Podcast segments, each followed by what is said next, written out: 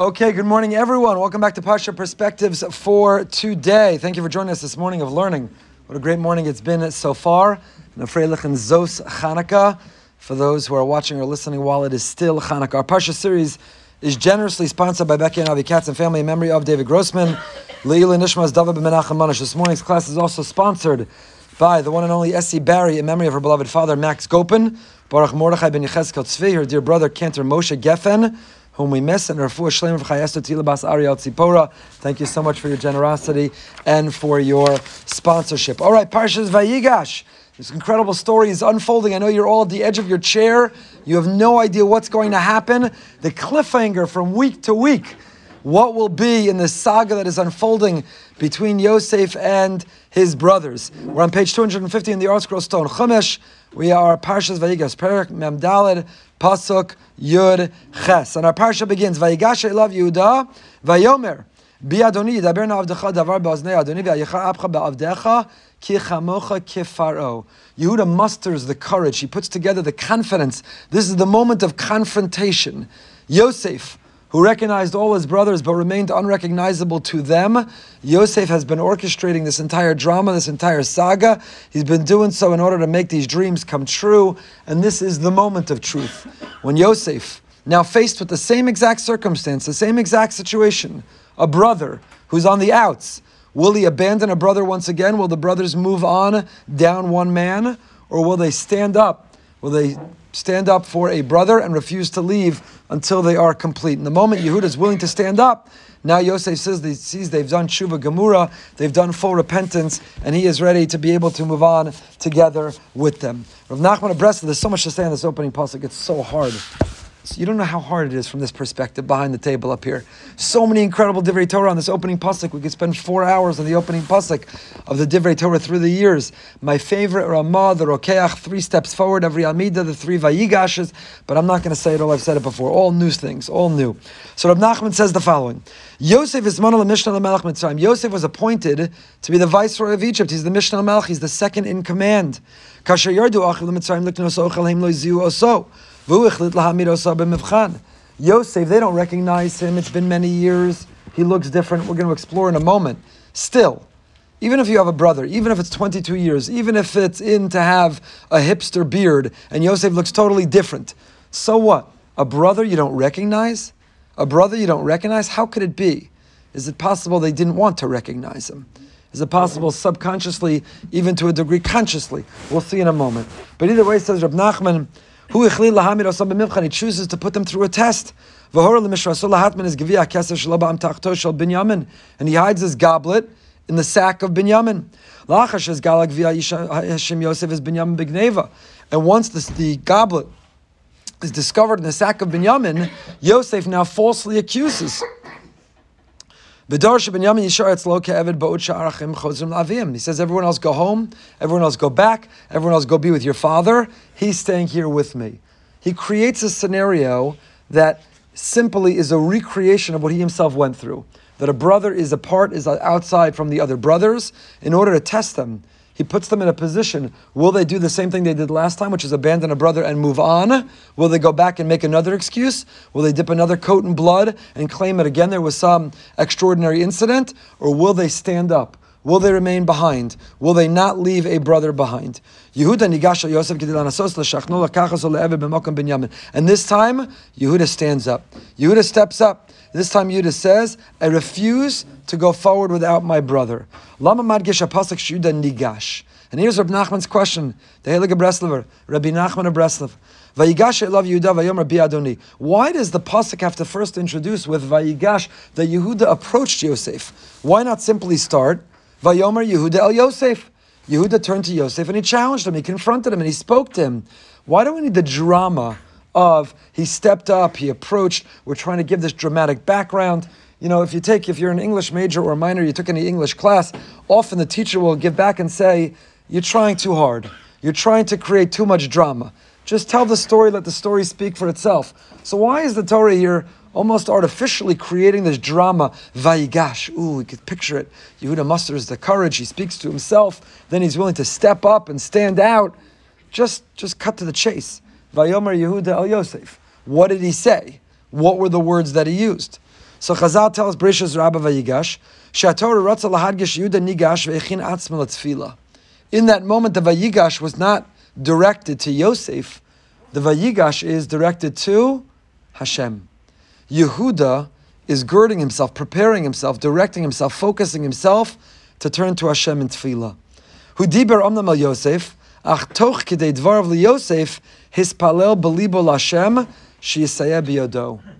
Sometimes externally, superficially, you can appear as if you're talking to a person, but in your heart, as you're speaking to that person, you're offering a tefillah. This is the mission of a Jew. The level of amunah we're meant to live with is to be in such close contact and connection, to live with such amunah and dvekos to Hashem, that even while we're going through emotion, even while we're speaking to someone else, really who we're speaking to is Hashem. Really, that action, that initiative we're taking is a form of a tefillah to Hashem. From here, says Rabbi Nachman, we learn a very powerful idea and insight. We learn a model of tefillah. One of the most famous teachings of Rabbi Nachman, Likutei Moharan Chelik Alasim Reish Pei Beis, Kosev Rabbi Nachman, Al Chashivas Lios Besimcha Tamid. A Jew always needs to be happy. He can't be sad. We spoke about this a couple Shabbos ago, Madu Pnechem Re'im that Yosef, even though he's in jail, he's rotting in a dungeon, and he's come out of a pit, and he's been falsely accused, he's tamid b'simcha. Like Rabbi Nachman, he's a Breslover. He's the first Breslover. he's tamid b'simcha. I don't know what kind of yarmulke he's wearing, one of those white big yarmulkes. But Yosef is dancing even in prison. He's tamid b'simcha. He's always happy. And when you're happy, you can't stand that others are unhappy. And that's what stimulates him to say, Madua pnechem re'imayom. He turns to the two officers, why are you unhappy today? Atzva, sadness is an avera person has to be besimcha.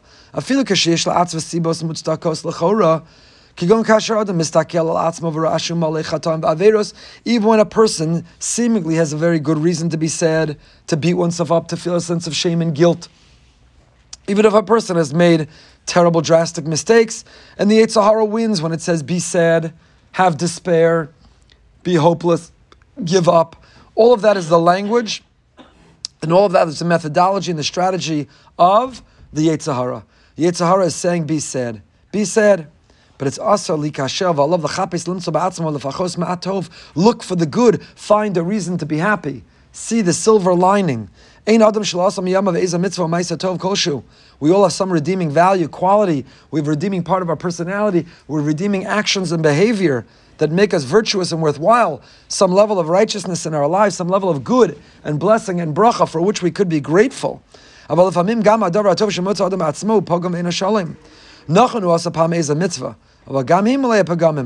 maybe even when we find the good or we see the blessing, it too has holes, it too has shortcomings, it too has compromise. So we feel sad, and we beat ourselves up, and we have despair, and we're down and out. But a person who looks that way is going to fall to sadness. And when you have despair, you give up on yourself, then you don't strive for greatness. Then you can't live your best self. When you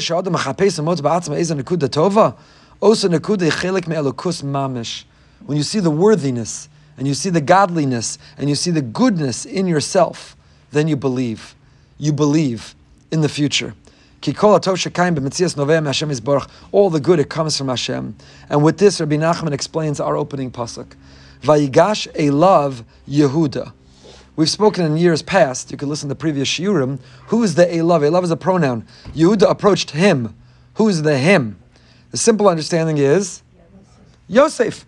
He walks up to Yosef and he says, Yosef, not knowing it's Yosef, I can't go back without Binyamin. It'll kill my father. It's a violation of my promise. It's not happening. I'm not going back without him. Take me instead. I'll give up my life. I'll lie down in front of this tractor. It's not happening. Not happening. Simple understanding of Elav is who's the Elav? Yosef. There's another understanding of who's the Elav? Himself. He's speaking to himself. This connects to our Shabbat Shuvah drasha, but the conversations that we have with ourselves. The researchers have concluded, don't ask me how, that we speak no less than three million words to ourselves a day. Even the most shy, introvert, quiet person, we speak, we're cut from the moment we wake up till we fall asleep, and many people sleep very little, so we're awake many hours of the day, and we are constantly in conversation with ourselves. How many of you had a long, arduous, difficult conversation about whether to have one more rugelach? How long was that conversation? How many words were spoken? Well, it's the end of Hanukkah. You've had so many sufganiyot. The diet will start tomorrow. It's Zos Hanukkah. What's one more? It's already been such a bad eating week. No! I promised myself today, Zos Hanukkah would be the new day. I hadn't already enough. I had one, or I promised I wouldn't have any. How many? You could spend a million words just on one rugelach. the conversations that we have with ourselves to regulate ourselves, sometimes to encourage ourselves, sometimes to inspire ourselves, sometimes to humble ourselves and lessen ourselves and lower ourselves. We all need different conversations with ourselves, but we are constantly in conversation with ourselves. So the second interpretation, Vayigash Elav Yehuda, Yehuda approached him. Who's the him? Yosef, maybe, that's the obvious, that's the simple. Elav could mean himself. Vayigash Elav Yehuda, Yehuda approached himself. He inspired himself. Sometimes we have to give ourselves a pep talk. You're going into a difficult conversation, a difficult meeting, a difficult attempt to reconciliation, or you're about to stand up for something that you believe in. You're going into lobby to advocate. Vayigash elav. We have to approach ourselves. We have to gird ourselves. We have to build ourselves, our self confidence. But here says Rabbi Nachman, who's the elav in Vayigash elav Yehuda? A third interpretation is none other than the Ribono Shel Olam, kasher Yehudi rotz lageshes latfila, hu lefamim margish kvedus nofelas alav kasher leftoach piv, biglal harasha machases hatov. Sometimes we're preparing to daven. We're about to take our three steps forward. The Ramah says, the Rokeach, three vayigashes, three steps forward. Avram, vayigash, I can't help it. Avram approached Hashem for stone, that was one vayigash. Second vayigash, Yehuda approaches for his brother. And the third, Eliyahu, approaches representing Hashem himself. The three times someone stood up for another, Vayigash, we stepped up, we stood out, we, we, we advocated. Avram for evil, wicked people. Yehuda for a brother, Achdus. And Eliyahu Anavi for Hashem himself, for a Kiddush Hashem. Three Vayigashes we're supposed to think about. The Ramah quotes the Rokeach three times that we take three steps forward. For the Amida, one, we're fighting even for Hashem. Two, we're about to think about our brothers. Three, Hashem, I'm davening for you, for your name, for your name to be made great, for Kvod Shemaim, for Kiddush Hashem. Okay, good, we got that out of the way. So Vayigash, I love Yehuda. I can't help it every year. So sometimes a person wants to daven, but they say, Who am I to daven? I'm going to daven? I've been agurnished. Do you know what I was just doing? What I was looking at on my phone? What I was saying on my phone? The Lashon Hara I was sharing? Do you know who I am? How lowly I am? How pathetic I am? Do you understand that how much. I have abandoned Hashem. I have not fulfilled what He wants and what He wills for me. Who am I and what am I? So I'm going to now stand up and daven for Hashem, to Hashem. So we beat ourselves up and we think we're unworthy, and then we fail to daven, or we don't daven the way we could, the enthusiasm, the passion, the authenticity that we could. That's why we spoke about it in tefillah and siddur snippets. What's the first thing we say even before we open our mouth? We take three steps forward, and the introduction to the Amida is Hashem sefasai tiftach Ufia giti lasecha. Who said those words and when? Where are they from? How many times have you said Shemona Esrei? Three times a day. For how many days? How many weeks? How many months? How many years? I won't ask. Where do those words come from? David HaMelech. And where do they appear? Tilman and Beis. And what is David HaMelech saying there? After the episode with Basheva, where he is confronted by the Navi. And David HaMelech says, How do I talk to Hashem after what I've done? I'm so, I'm such a failure. I'm so low. I'm so far from him. He probably doesn't even want to hear from me. How do I find the words? Hashem sefasai tiftach. Hashem, open my mouth. Help me find the words to re engage, to reconnect, to readdress you. And that's how we begin our Amidah every day.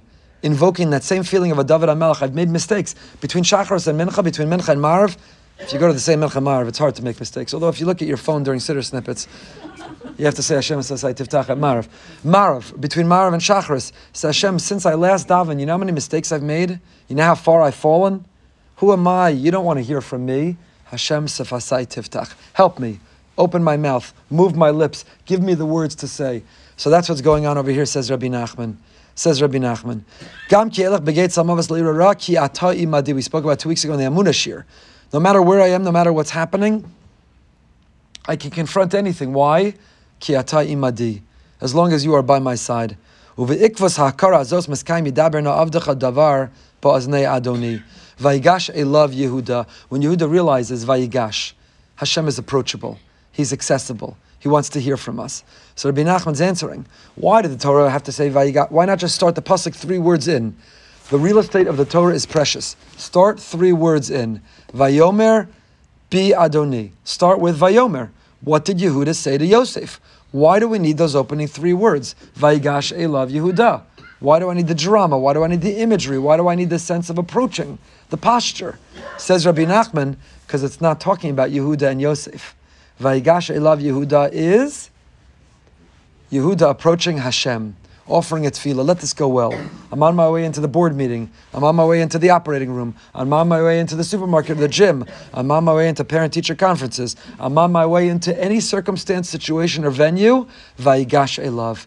Approach Hashem. He's approachable. He wants to hear us. And when we do, Yidaber na'avdecha davar be'iznei adoni. Hashem says, "No, speak, talk. What do you want to say? I'm all ears. I'm here to listen." So Rabbi Nachman, a totally new interpretation, understanding of this opening pasuk, that it's not Yehuda approaching Yosef, maybe it's Yehuda approaching himself, but it's Yehuda ultimately approaching the Ribbon Shalom in Tefillah, that this confrontation go well and that it yield successful results. Okay, moving along. Perik Mamdala pasuk Chaf Ches. Vayetze echad meiti va'omar ach tarof toraf v'lo re'isi This is the whole dialogue this is the monologue, really, that Yehuda is giving to Yosef as he's confronting him. And he tells him the whole story. My mother, father, father sent us, we had nothing to eat, came back. He said, If I lose another son, I'll surely die.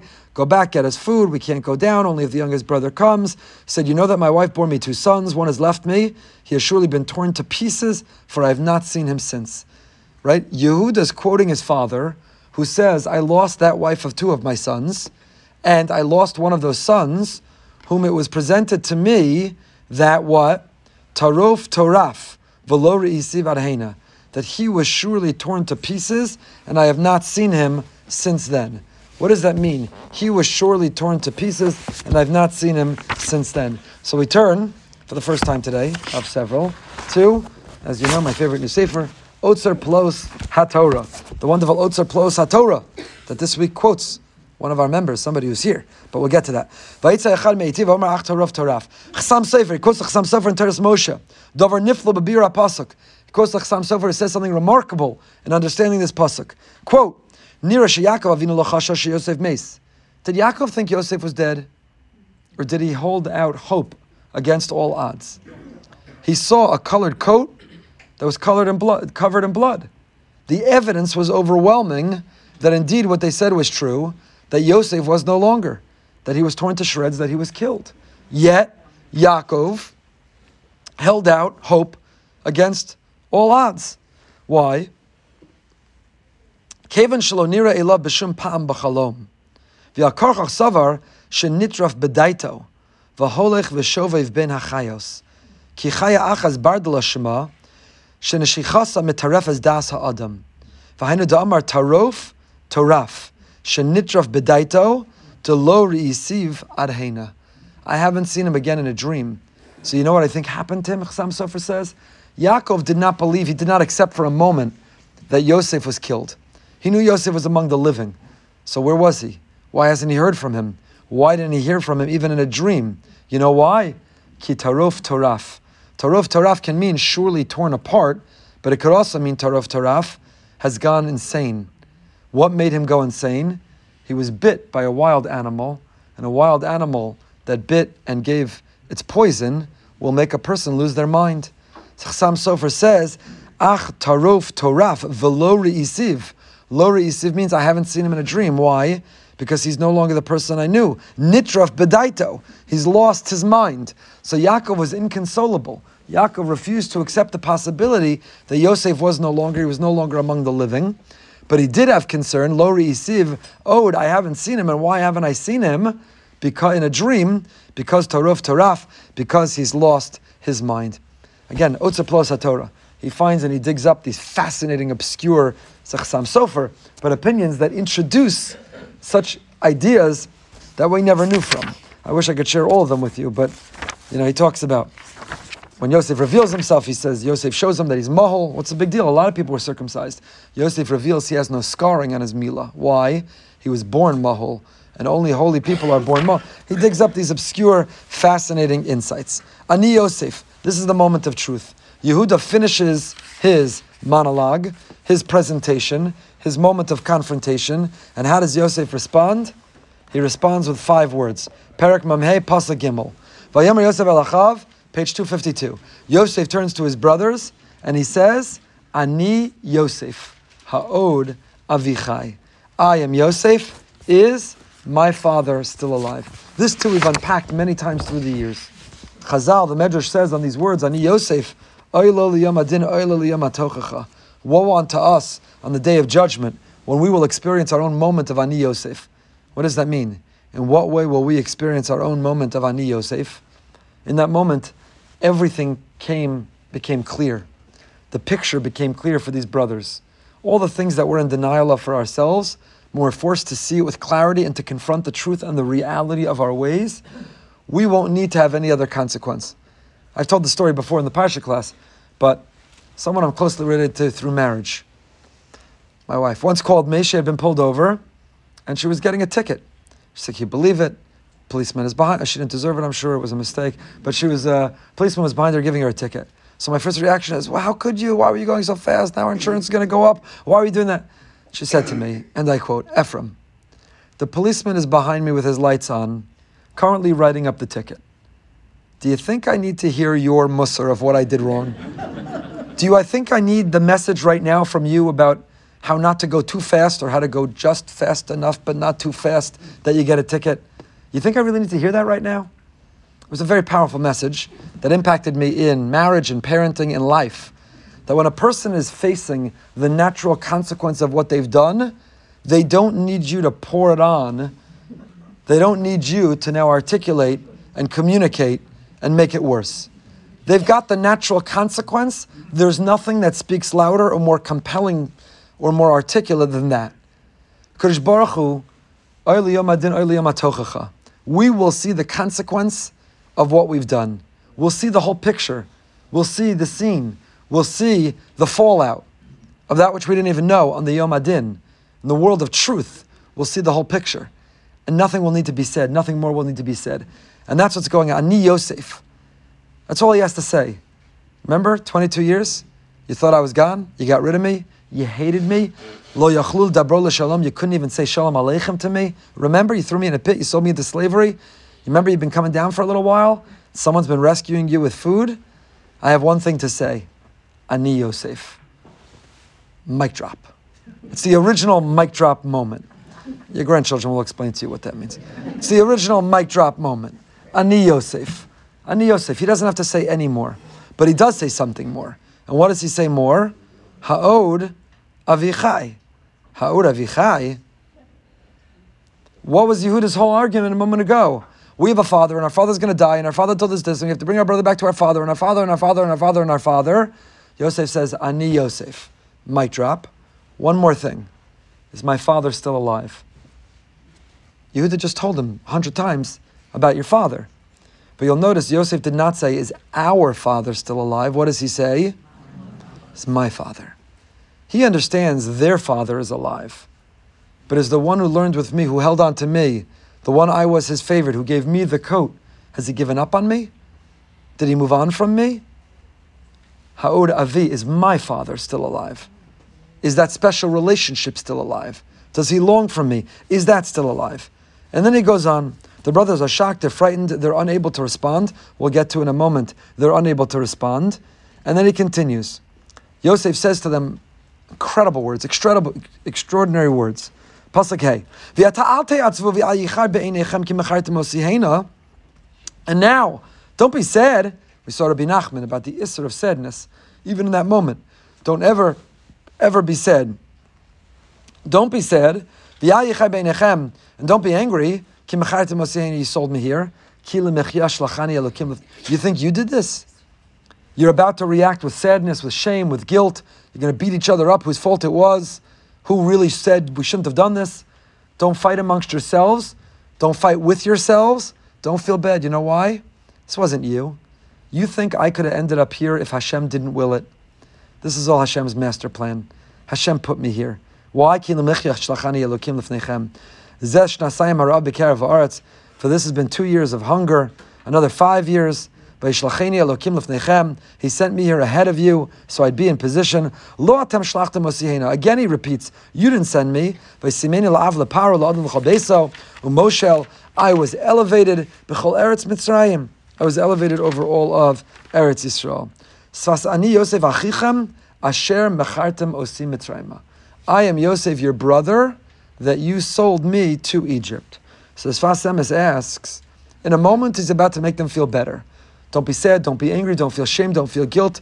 This was not your Hashem's master plan. I couldn't end up here if Hashem didn't will it.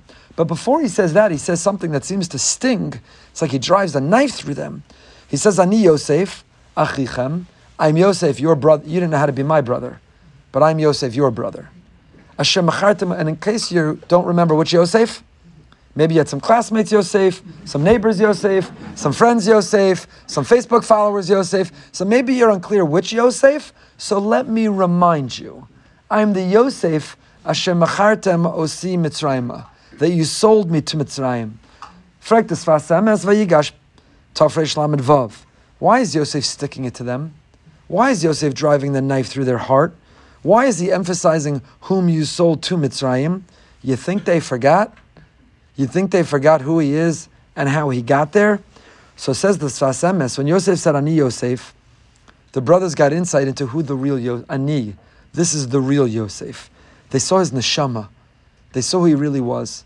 Not the competitive brother, not the one obsessed with looking in the mirror and fixing his hair, not the one who selfishly only shared about flaunting his dreams. They saw the Shorish and Neshama. They realized the greatness. They realized his devotion to Hashem. They realized how the Shem Shamayim he was, and the shame and the guilt overcame them and washed over them. And they thought to themselves, how could it be? Yosef's an incredible tzaddik. But imagine if the last 22 years, instead of fighting for his life and saving the economy of Egypt, imagine instead he was steiging, he was sitting and learning in the beis medrash of our father. Imagine we robbed him, we stole 22 years from him. He would have been 10 times holier. 10 times greater. If this is the greatness we see in front of us right now, imagine who he could have become. To which he answers, Asher machartem osim mitzrayma. Says the Sfas Emes, that word Asher. Translate the word Asher. It can be translated not Asher, that. It can be translated instead Asher as because. I am Yosef. And the holy tzaddik that you feel the Shorosh HaNeshama in front of you right now, the Yosef you see in front of you right now. You know I am, I am who I am. Asher, not that I sold to Mitzrayim, but because I was sold to Mitzrayim. Thank you for selling me to Mitzrayim. That hardship and those challenges, that struggle and that suffering that I had to navigate, it made me into who I am. I only am who I am as a result of what I went through. I didn't enjoy it, I didn't appreciate it when you put me there, but I want to thank you. Because Ani Yosef, the Yosef you see in front of you, is Asher, is because Mechartem Osi Mitzrayim. Because you put me through that furnace of Mitzrayim, it hardened me. It made me who I am. It built me into who I am. This is similar to the language we find, my friend Rav Eliyadah Goldberg points out, the end of Torah. Asher Shibarta, Kodesh Baruch Hu wishes Moshe Asher Shibarta. Rashi quotes Chazal Yashakoach Asher Shibarta. Yosef is thanking his brothers. Yashakoach. Asher Machartem.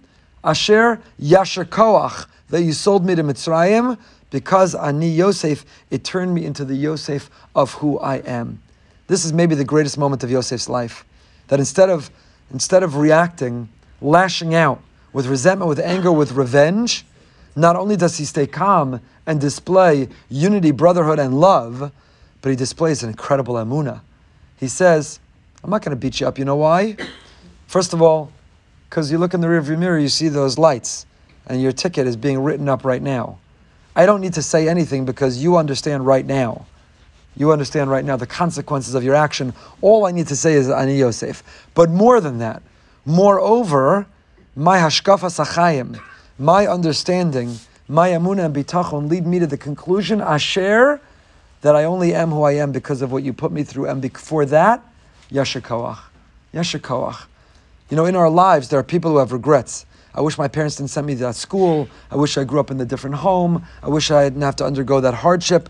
But ani, we are who we are only because of what we went through. Like Yosef, we need to look back and realize it's what molded and shaped, it's what fashioned us into who we are. In the story of Rav Yeshua Neubert, Rav Yeshua Neuwirth, the author of the Shmir Shabbos Kehilchasa, lived in Bayit Vegan, the great tzaddik, the great Talmid Chacham. He lived 1927 to 2013.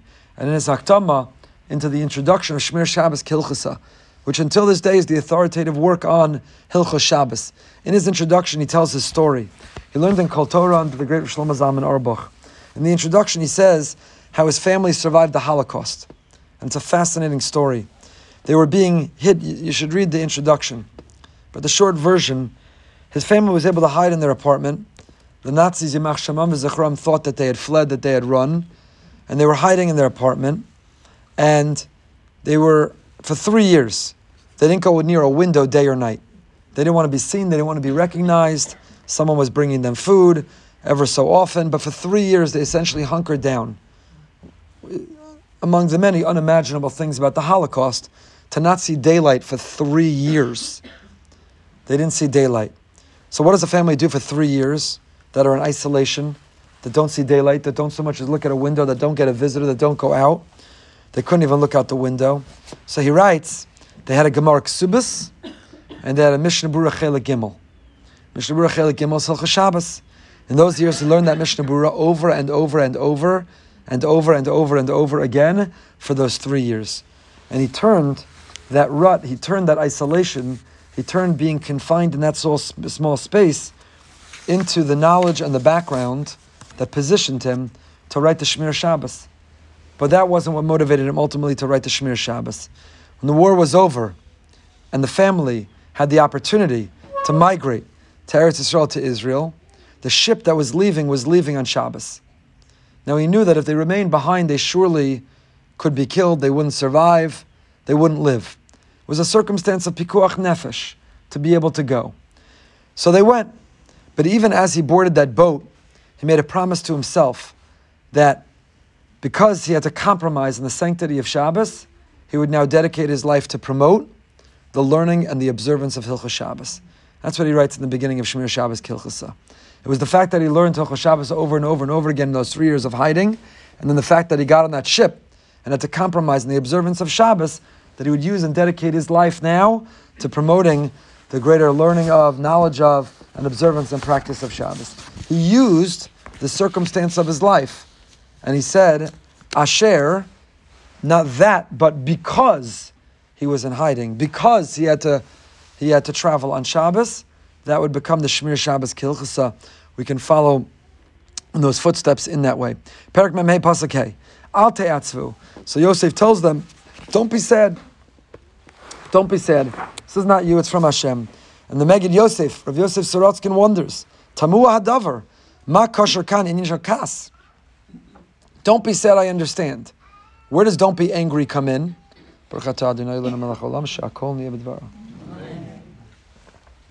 Don't be sad, I understand. Al te'atzvu.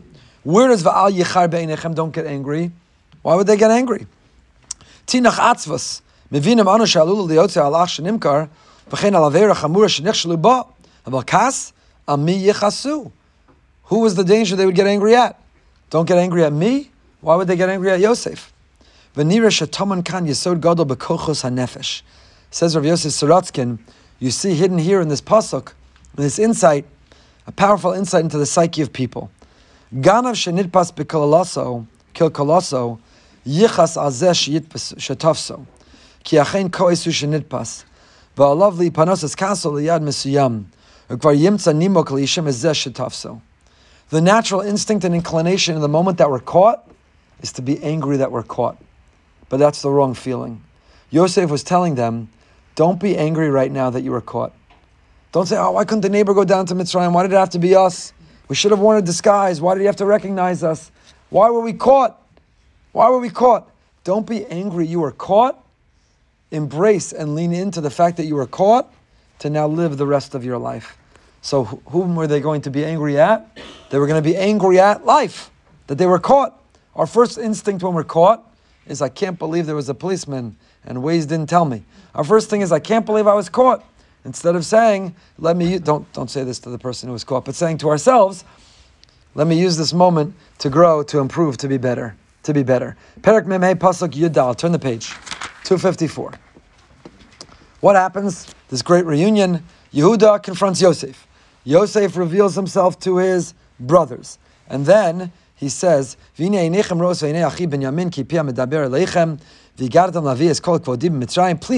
tell dad I made it. I broke through. I'm the finance minister of all. I'm not a doctor, but I'm the finance minister of all of Egypt. The Eis Kol Asher Isim, see everything, tell him everything that you saw. And bring, notice Yosef doesn't say Avinu. Over and over again, he doesn't say bring our father. What does he say? My father. My father. He's fixated on my father. By the way, you loved your father so much? That little mussar shmuz you just gave me about how you can't do this to your father because of Binyamin? 22 years ago, where was your love for your father? So don't tell me about your loving your father. He's my father. I never stabbed him in the back. I never betrayed him. I never took years of his life. Don't tell me how much you love our father. Look what you did. So don't talk about our father. Let's call him from now on my father. Over and over again, he says, Avi. Tell him everything and quickly bring him down here. V'igadatem le'avi, v'yoradatem es avi. And then what does Yosef do finally now? Vayipol al tzavare Binyamin achiv. He collapses on the neck of his brother Binyamin. Vayevk and they cry. Uvinyamin bacha al tzavarav. And Binyamin cries on his neck as well. What were they crying over? Only Jews would have to ask that question to find something to cry over. they're crying over the fact that they were separated, they've met, they're reconciled, they're together, they're the only ones who share the same father and mother, Yosef and Binyamin. They need a reason to cry. But we always need a reason to cry. Don't ever use a good opportunity to cry. Don't ever waste a good cry. So Rashi says, what were they crying over? They're crying over the two bate mikdash that are going to be in the in the um, area of Binyamin and ultimately will be destroyed. And why is Binyamin crying? On the neck of Yosef. Why? Al Mishkan Shiloh Shasad Liyos Bechalko Yosef, because the Mishkan was in Shiloh. Shiloh is in the is in the area, the region of Yosef. The Beis Hamikdash was in the area of Binyamin. Each is crying for the other and what they're going to lose.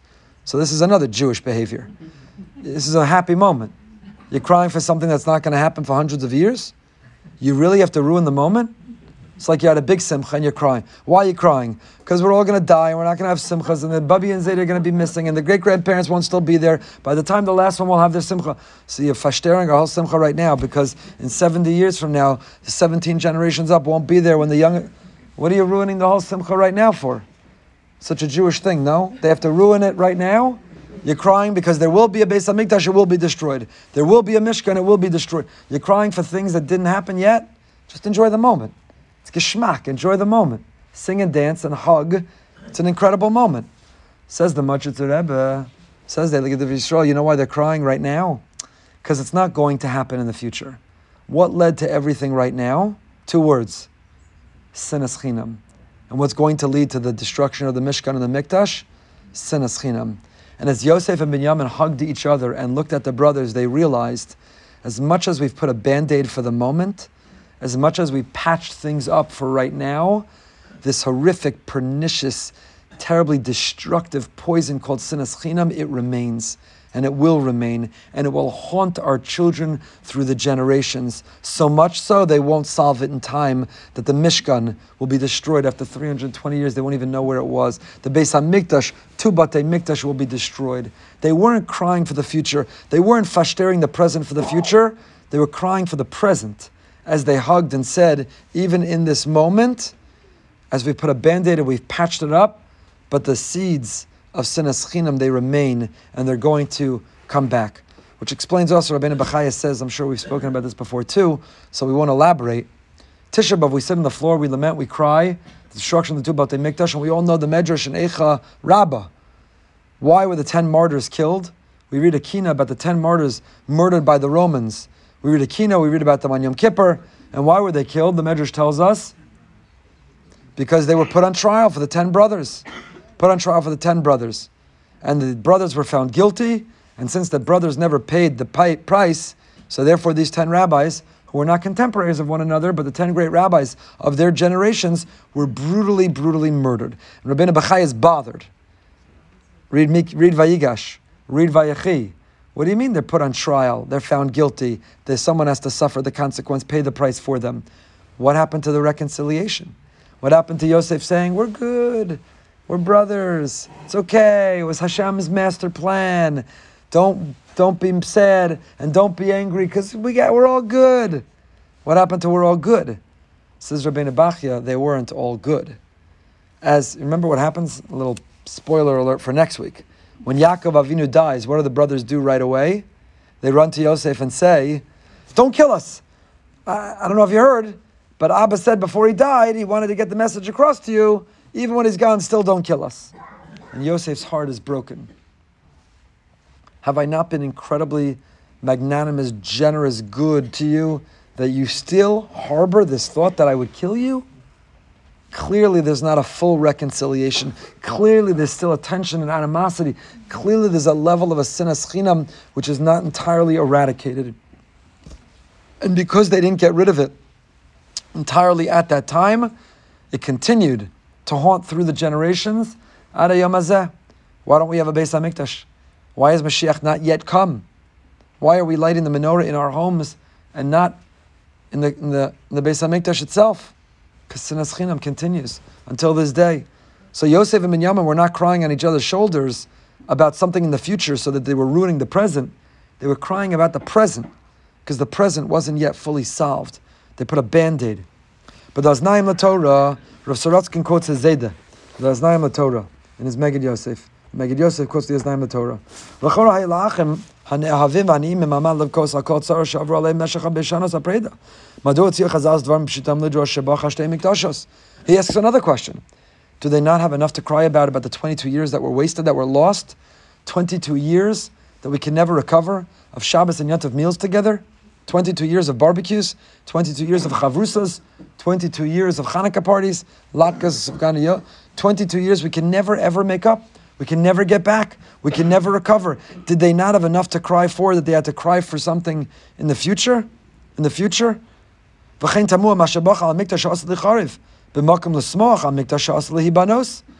They should have been joyful for the fact that they were going to be built, the Mishkan and the Mikdash. Why are they crying for the fact that they're going to be destroyed? So he says, in order to understand this, we have to introduce why was the Beis Hamikdash built in the Chelik of Binyamin?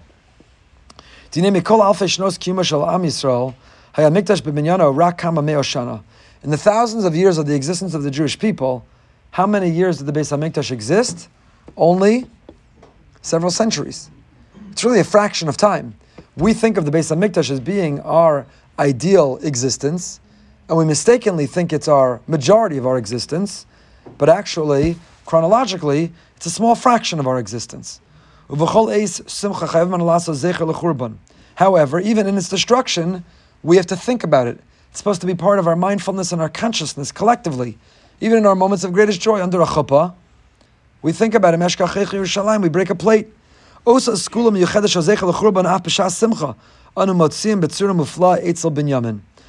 notion of thinking about churban, even in a moment of great simcha, traces back to this moment of Binyamin. Es mishpachasam. B'simchaso agedol biyoser leidas banav sham zachar v'gam hizker es ason Yosef. Va'af charato ba'ofen ba'al yimacheh l'she'iris yamav kol ema shikr lech mi banav yizucher b'Yosef she'enenu. V'yazeh zachar Binyamin. Binyamin was called Binyamin she'ibana beis hamikdash bechelko. Binyamin is named for holding out for Yosef, for being complete, for being whole. So Binyamin is the one who will have the Beis Hamikdash built in his territory. So Binyamin is the one who represents our faith in the future, our hopefulness, our belief that the best will yet to come. And that's what we see in the pasuk. Also, skula nifla she'in an is Yushalayim la'olam uveprapes man simcha mekora bibinyamin. If I forget Yushalayim, then forget Yemini. What's Yemini? my right hand. Says the Meged Yosef, quoting the Zayda, Naim the Torah, it's not my right hand. Yemini is a reference to Binyamin. Binyamin in Megillas Esther is Yemini. Shigamu lo shachach es Yosef la'olam. Binyamin never forgot. He never forgot the pain, the absence, the destruction. He never forgot the distance. He never forgot the sinna that happened with Yosef. So because Binyamin never forgot, that's why he was zocha to the Beis Hamikdash in his territory, and that's why we have a practice, even in a moment of great simcha, like a wedding, to invoke remembering the Churban. Like Binyamin in this moment of great simcha, reconciling with Yosef, remembered the Churban, we too remember the Churban. And why do we do it? Because in Meshkach Yerushalayim, Tishkach Yemini Binyamin. If I could forget Yerushalayim, I have forgotten the lesson of Binyamin to never forget with faith the danger and damage of sinas chinam, but also the hope and the future of redemption. So now, Vade Yamin. Certainly, they were crying over the 22 years of the time lost. However, Yosef.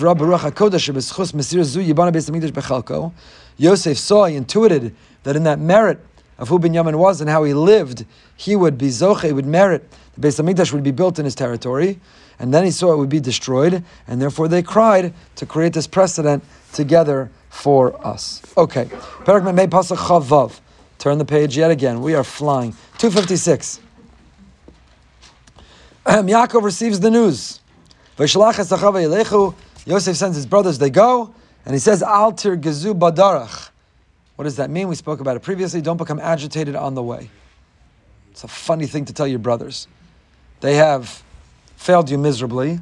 You've been overly kind to them in this revelation and reconciliation. And now your message is Alter Gezu Badarach. Go business class. Don't take coach. Alter Gezu Badarach. Don't, don't enjoy. Don't fight. Don't be miserable. Don't be agitated. Chazal learn. Don't get distracted by talking Dvar Halacha. What does that have to do with anything?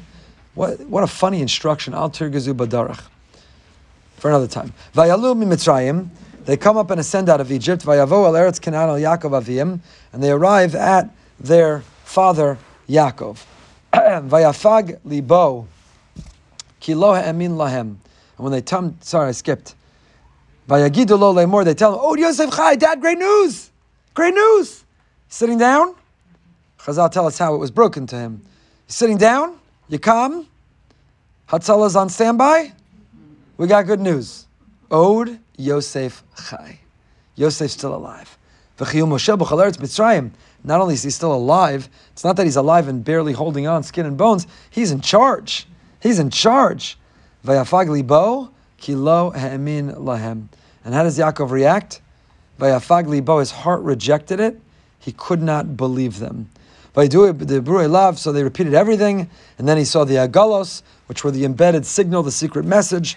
Finally, he came around. He came around. Why did Yaakov refuse to accept? Why did his heart reject? Vayafagli bo. Why did his heart reject? Again, the Meged Yosef, Rav Yosef Sorotzkin wonders. Mitivo rotza adam la'amin tova. Person always wants to hold on beyond hope for good news. We long for, we look for, we wait for, we welcome great news. So Yaakov wasn't willing to accept the great news. Madua sirav Yaakov lamin sheyosef adenu chayim vashav mitzrayim. V'chi nestapek bekochos malucha Hanutzruos Beskulas Nafsha Yosef? Did he not have faith that Yosef could survive? That Yosef had the survival skills? That Hashem could orchestrate anything in the world? Was he not willing to wait for a miracle? Venira dekevan shemasr b'shmoshe Yosef shuhu moshel b'chol eretz Mitzrayim loshan etifaros v'geus kvar lo yishve ine Yaakov kotokev malchuso shel Yosef emeviu legaiva v'hu kvar bebechinas besura ra'a shesir la'amin. Listen to this insight. You'll never read Parshat Vayigash the same way. It's a geschmack insight by the Meged Yosef. Yaakov was not rejecting the news that Yosef was alive. You know what he was rejecting? What his heart refused to accept? V'chihu moshel b'chol eretz Mitzrayim. That's what Yosef's become? My Yosef, I used to listen, sit and learn and steig. My Yosef, I took to Avasubanim and Veshinantim. He sat next to me in shul. He sang and he danced at the Tish, the Fabreng, and the Oneg.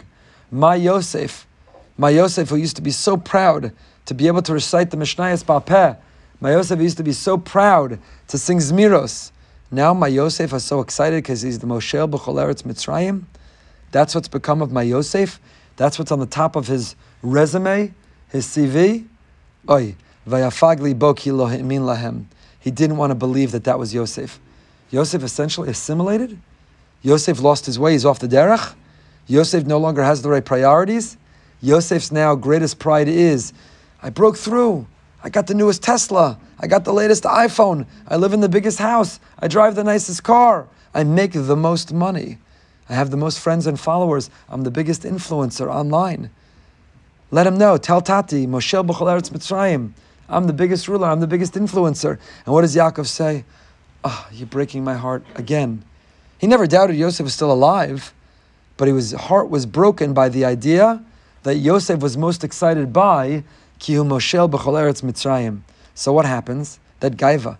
Vayidebru love. So then they continued. As kol divrei Yosef lahem. Now they repeat everything that Yosef said. Vayares ha'agalos. And now he sees the agalos. And what is the agalos? The agalos are an allusion, a hint to the last thing he was learning together with Yosef. The halacha egla arufa. And now, how does he react? Vatachi ruach Yaakov avihem. Oh, his heart comes back. His heart was broken and his heart stopped when he's told that Yosef is so proud because he's the richest. He's the biggest Balgaiva. He's the most arrogant. It broke Yaakov's heart. But then they went on and said something about the wagons. He says, Oh, the wagons? Eglarufa? He remembers 22 years later where we were learning, where we left off. His finger is still on the place in the Mishnah. Vatechi Ruach Yaakov Aviem. He comes back to life. His heart starts again. It's geschmack, no? It's a totally different reading of these same psukim from like, what do you mean he refused to believe? And then they said more, and he believed. What changed? Why does he believe now? And what do the agalas have to do with anything? But ruach Yaakov, rucho, his ruach, Yaakov's neshama came back because he learned that Yosef was still the same humble, the same geschmack Yosef, the same Yosef that he always that he always knew. Perak memve memvav pasuk chaf Ches. Yes, Yehuda Shalach. Why? Why did he send Yehuda? Perik Manvav Pasuk Chav Ches. Yes, Yehuda Shalach Lefanav Yosef Laros Lefanav Goshna Vayavo Arza Goshna. He sent him down ahead to go to Goshen. Why? Why did he send him down? So let me read to you from the Otzer Plus Hatere. Shamati. Mimor Admor Mimunkash. He says, I heard a vort from the Munkach Rebbe. He says, when did I hear this vort from the Munkach Rebbe? Beis Bikor Gomlim Admor Mitzans Me'artzos HaKodesh B'Shnas Tavshin Samaches Bebeis Yedidi Rabbani Anagir Rabbi Yechezkel Lipschitz who's sitting right there. When the Munkach Rebbe was visiting, I heard this vort in the house of Lipschitz was sitting right here at the shir. That's why I had to say this word. Then Rashi appears b'shem medrash agada lahoros lefanav. Why does Yehuda sent down first? He's on a recognizance mission, a scouting mission. What is he going to look for? Lasakin lo beis talmud shemisham teitzei hora. He's going to found a new yeshiva. Before there was the yeshiva of South Florida, Rabbi Yoni Levin, the Rosh Yeshiva, had to come on a scouting mission from Woodmere. Where are we going to open this yeshiva? Yehuda was sent to Goshen to figure out where they're going to open the yeshiva. L'chori frag the mun why does Yaakov have to send Yehuda to go find where you're going to open the yeshiva? What a waste of a ticket. What a waste of an Uber ride. Who could have scouted out? Who could have found the place? Who already was living in Mitzrayim?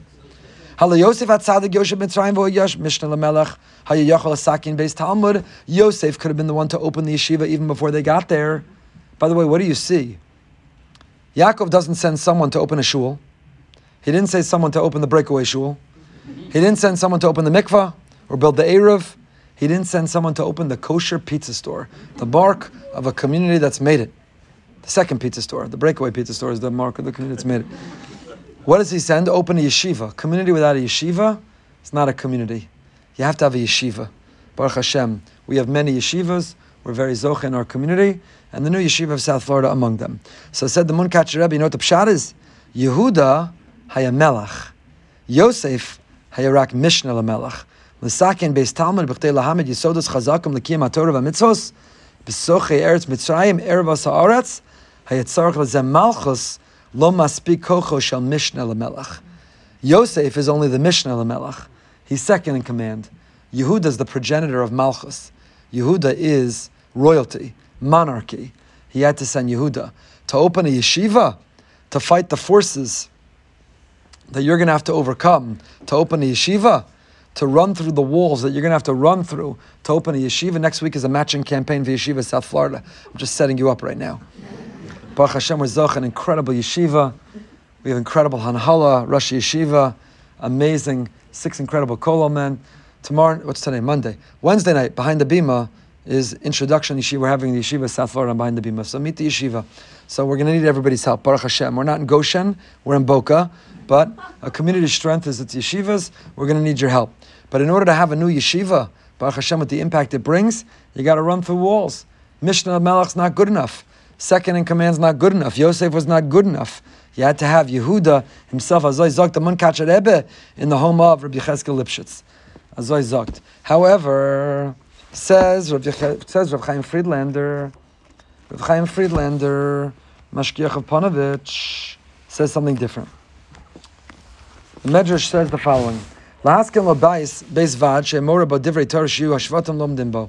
Teda shu ken shekemen shalach lo Yosef metzlo hayodem me'ez perak pirish menu mishnah osam. Kemen shabo achi Yosef etzlo v'amar lo Yosef chai v'afeg li bo nizka be'ez perak pirish menu amar believe yodei anish egla rufa pirish menu Yosef amar lahem amar lahem im atem yodem be'ez perak pirish menu ani ma'amin lachem. Yosef, I believe, because he remembers where we last left off. If you remember where we last left off, I'll believe you. מה שיעקב אבינו ויוסף הצדיק זוכר שניהם היטב במאוסק לפני שפירשו זה מזה, זה פשט ומובן. That Yaakov and Yosef remember exactly where they left off, that we understand. ויש להבין מדוע יבור ליעקב שהאחים זוכרים גם הם איזה פרק עסק Yosef יוסף עשר ושתיים Kol קודם But why is Yaakov testing and why does Yaakov believe that the brothers should also remember where they left off with Yosef 22 years earlier? So it says Rav Chaim Friedlander, the Mashgiach Aponovich, Hayabor Yaakov Avinu שמאכן זה בנו יוסף, ודא עדיין דבקו בתלמודו כפי שהיה.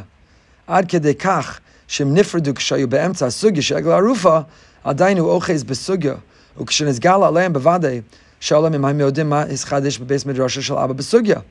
אף שעברו חב בי שנים, ואם לא שאלם כנראה אינו בנו. Certainly when they revealed and they said, when he says, I'm Yosef, and they say, our father's still alive, first thing Yosef's going to say is, for 22 years, I've been trying to finish and figure out the sugya, the Egla Rufa. My learning with dad was rudely interrupted when you threw me in a pit. So knew what was the end of the shiur that day. 22 years earlier, what was the teretz?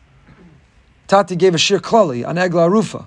He set it up with 15 kashas, 15 questions. Surely he gave a teretz, surely he gave an answer. What was the answer he gave that day? Knew what was the answer. Yosef and Yosef knew that's exactly what his father would be thinking too, so he sent the wagons. When Yaakov saw Sherosh Yosef Adain Shakub Besugya Zu, Hichrazama Ud Yosef Chai, This was a worthwhile. So he sent him down to open the yeshiva. They were all still holding. Yosef, the brothers, the father, they were all still holding in the same, the same sugya. Uh, we're out of time. Which last? We'll do one more. My favorite, Utzer Plus HaTorah. Who lived the shortest of all the brothers? Yosef. Rabbi Yonasan ben Uziel, Targum Yonasan ben Uziel writes, Yosef Atzadik Nischai Vishnosom Mekutzaros, Pachos Mikol Achav. He lived shortest of all the brothers. Because when he met Yaakov, Kasher Pagash Yaakov is Yosef, V'adayin lo hikiru, Hishtachava lo Yaakov b'cheshbo shu paro, because when Yaakov came down and met Yosef, he thought Yosef was Paro. He didn't recognize him. He had changed so much in the 22 years. So he bowed down thinking it was Paro. And Yosef, of course, in that moment said, Dad, get up, it's me. But he should have anticipated that and sent the messenger in advance to say, Here's what I look like now. I look different. Don't confuse me. Don't bow down to me. Mamela, he wouldn't bow down. Because he didn't do it. Yosef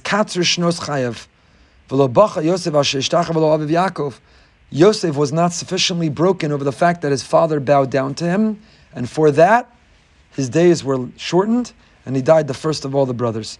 That's the Targum Yonasan Ben Uziel. Others give other reasons why Yosef died the first. Gemara Brachas, Sota, Meis Yosef Kodom La'achiv, Shehinig Atzmo Berabonos. He went into the rabbinate. Went into the rabbinate. When you're in a position of leadership and rule, you have to absorb people's problems and you take responsibility. It makes you look old before your time. It takes years off your life. Medrash Bereishis Rabbah gives another answer. Lama Mes Yosef b'nei Achiv, Rebbe Rabbana, Rebbe Amar es Aviv, Rabbanan Amrei Karv l'chamisha pam Yehuda Amar Avdecha Avi, Avdecha Avi. When Yehuda is making his pitch to Yosef, he says over and over again, Your servant, my father. I can't do this to your servant, my father. I have to bring my brother back to your servant, my father, and Shosek. Yosef never said, yeah, Your father's not my servant. Stop speaking about your father that way. He didn't interrupt, he didn't correct him. And for that, Yosef died youngest. Pirkei de Rebbe Eliezer, yet another answer, five or six. Eser Pama Mamar ben Yaakov Yosef Avdecha Avinu. Yosef was quiet. So all these are reasons maybe why he died the youngest. Okay, really the last thing. The very end of the parsha. We're skipping some. Rak Admas Konim Lokana Kichok Akonim Meis Paro. This is really interesting. This is a great Otzar Plaos Torah to end with. We're Perek Mem Zayin Pasuk Chaf Beis. Really plowing forward on page 266. Mem Zayin Chaf Beis. Admas Akonim Lokana. Yosef acquired all the land of Egypt for Paro, and for the nation he resettled in the cities, and only the land of the Kohanim he didn't buy. Why? Why? It's a neglected pasuk. Maybe you ever never even noticed this pasuk before. Rak admas hakohanim lokana. He didn't buy the land of the Kohanim. Kichok lakohanim me'es paro. Why not? Since the priest had a stipend from Paro, and they lived off their stipend that Paro had given them, therefore they did not sell their land. What does that mean? What's going on here? So the Otzar Plaos Torah says the following. This appears also in the perush of the Rosh and the Chizkuni. Medrash Agadim Avar Musar Haskel Nifla Sheish Loma Mizeh and Yosef Hanachal Kohanim Av Shayu Komrim Lavoda Zara. These priests were priests of idolatry, and yet he let them off the hook. He gave them a discount. Hatamu Mishum Shekashotzi Eshes Potifar Shemra Al Yosef, because when Yosef was falsely accused, Heviu as Yosef the Mishpat Lefnei HaKohanim. Yosef was brought into a public trial. First the prosecutor, first the wife of Potiphar brought her, her evidence. And what was her evidence? What does she have in her hand? A coat. And it was ripped. And that was her evidence. Then Yosef says his evidence. He's innocent. So they hear both sides, and the Kohanim, who are the Shoftim, say, Bring us the coat. We want to take a closer look at the coat. It's the Geshmak Otzar Plaos Torah. And they decided, Ima beged yakaru milfanav simenu sheyosef hayalahud lamalas ta'avaso. Aval im yikaru me'achorav simenu sheyosef barach mimenu me'rov tzidkaso ve'eshes potifar hizu shakaras bigdal. If it's ripped in front, it's in the heat of passion, in the moment of passion, that it was torn. So she's right. But if it's ripped on the back, he was trying to run away. It's while he was fleeing that he's right.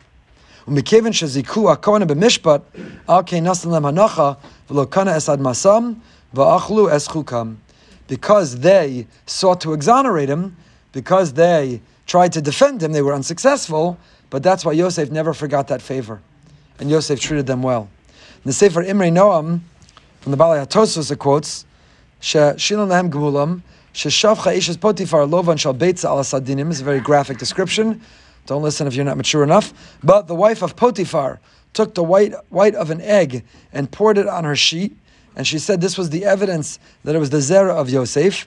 And it's from the Balei. They brought the sheets. The Kohanim said, Let's see the sheets, let's examine them. And they put the sheet over a fire. And they said, If it disappears, then she's right. If it's consumed. But if it fries like an egg, then she's it's a ruse, and she's just setting up Yosef. They put the sheet on a fire, and it fried like an egg, and they knew that she was lying, and they sought to defend Yosef. So again, they were unsuccessful. We know Yosef ended up in the pit. The, the power of Potiphar was so strong, it didn't matter. But because the Kohanim, either because they examined the evidence of the, of the coat or examined the evidence on the sheet, whichever way they examined the evidence, they sought to exonerate. Parsha class is now going to be rated. We have to change the rating between last week, between last week and this week. All this is within the Targum Yonasan. That he was. This is the kind of stuff that's in the Otzar Plaos HaTorah. If this Helaga Hasidish uh, Talmid Chacham could include it in his sefer, we could share it at the Parsha class. As always, a lot more to share. Thank you for adjusting this week. Next week we're back on Tuesday morning. Also this week we don't. Wednesday morning is not Wednesday morning. We're moving the 10 minute Mesilas Yesharim and Emuna to Thursday morning. I'm going tomorrow to New York for a wedding tomorrow night. I'm back Wednesday. We had to move those to the shiurim. If you want to be up to date on all of our shiurim and get bonus material, sign up to the WhatsApp groups. RabbiEphraimGoldberg.org slash WhatsApp. You can be in all the WhatsApp groups. You'll get the schedule. Until next time, stay happy, stay healthy, stay holy. Have a lichtige Zeus Chanukah.